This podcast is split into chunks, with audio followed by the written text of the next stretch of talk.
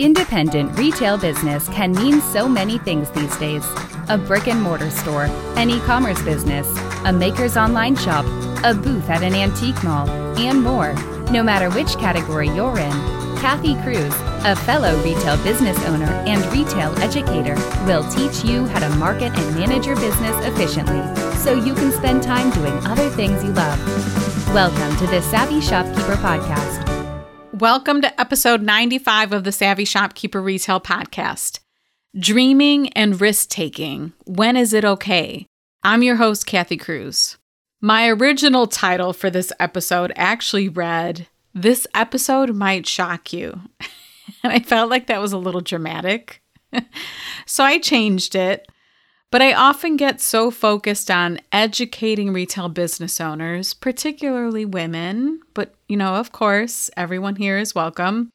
I get really focused about educating on the business side of things, the numbers and the data in particular, that I sometimes have to remember to bring out the softer side of me, the side that says it's okay to dream, it's okay to take risks, it's okay to nurture our souls. Doesn't that just feel good when you hear that?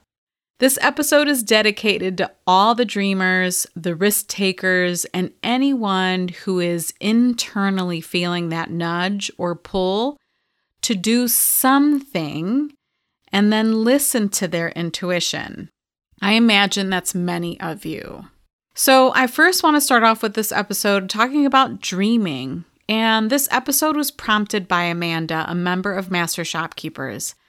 Amanda attended this year's inaugural Savvy Shopkeeper retreat. She attended with her husband and she posted in the group recently and said that she was inspired by Fruchthaven Farm and, of course, April's interview during the VIP dinner event at this year's retreat. And this is what Amanda said that kind of sparked off this big conversation in the group. She said, I'm not saying the numbers don't matter. Of course they do. I'm not saying your profit margin doesn't matter. Of course it does. But where does the dream fit in?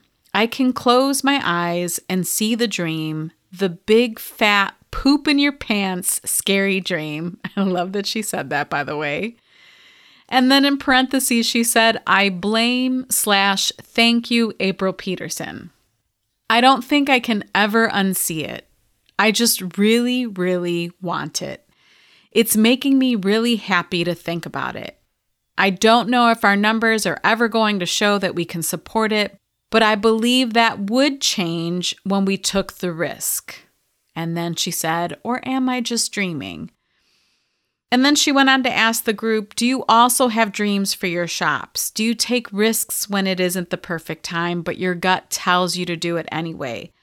What's the craziest thing you've ever dreamed about for your shop? All great questions, and really struck a chord with a lot of the group members. This post and everything that followed in the comments actually warmed my soul so much.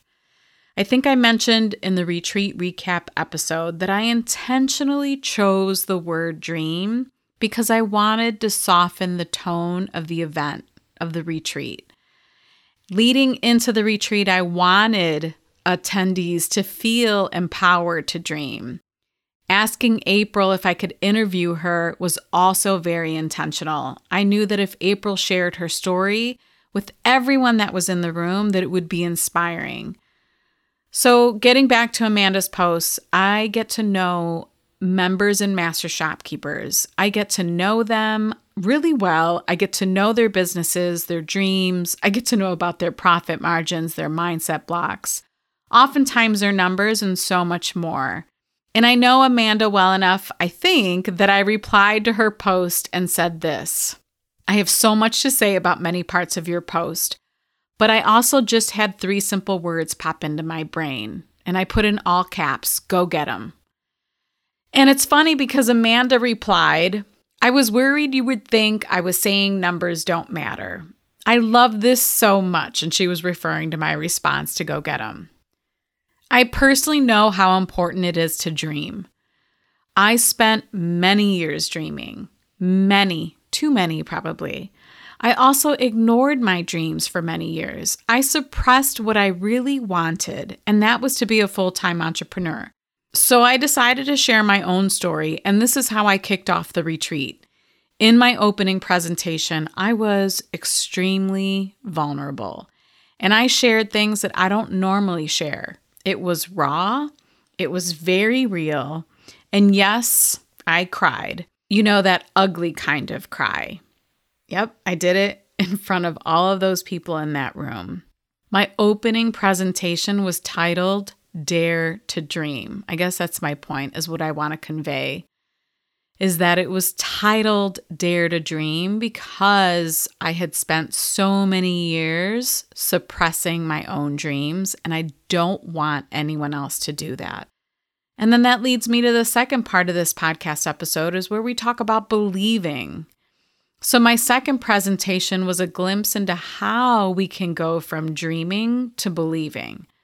Once we dream, then the next step is to start believing, is to start working on our thoughts. Someone else in the group commented and they said, I have a need to work towards a big, bigger picture. I've learned that I need to honor that need. And I can't agree more. I think we all need to honor that and it's something I didn't do for myself.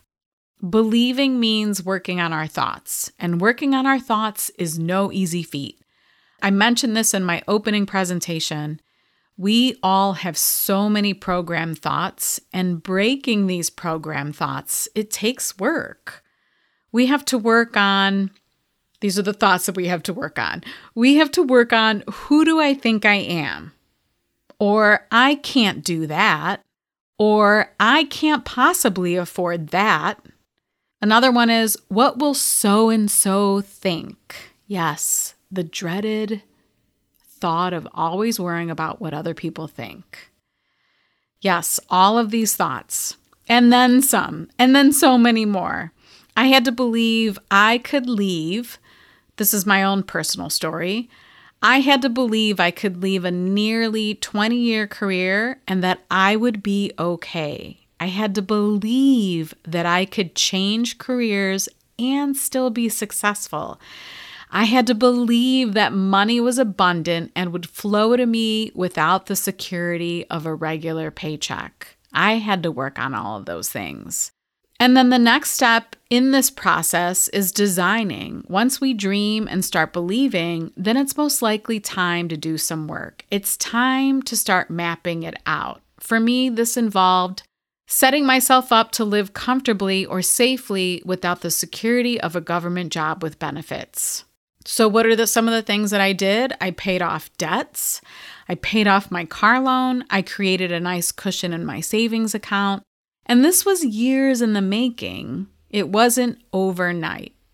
And not saying I'm not saying that your mapping process or your design, the steps that it takes to actually get this dream to come true, will take you years or that it may necessarily involve finances. Sometimes it's just working on the thoughts. It's not about the money. I'm just simply sharing my own process. Maybe it's doing the things you need to do to start changing your business model, like going from all vendors in your brick and mortar space to no vendor so that you can go all in on yourself and bring in all of the merchandise that you've wanted to fill your store with. Maybe it means starting to set boundaries so you can follow your dreams. I think we often feel like people dream and then snap their fingers to make things happen. But out of all of the shopkeepers I know that have taken risks, there was a bit of road mapping or designing that was happening before it actually happened. What's beautiful is that we can design these roadmaps ourselves.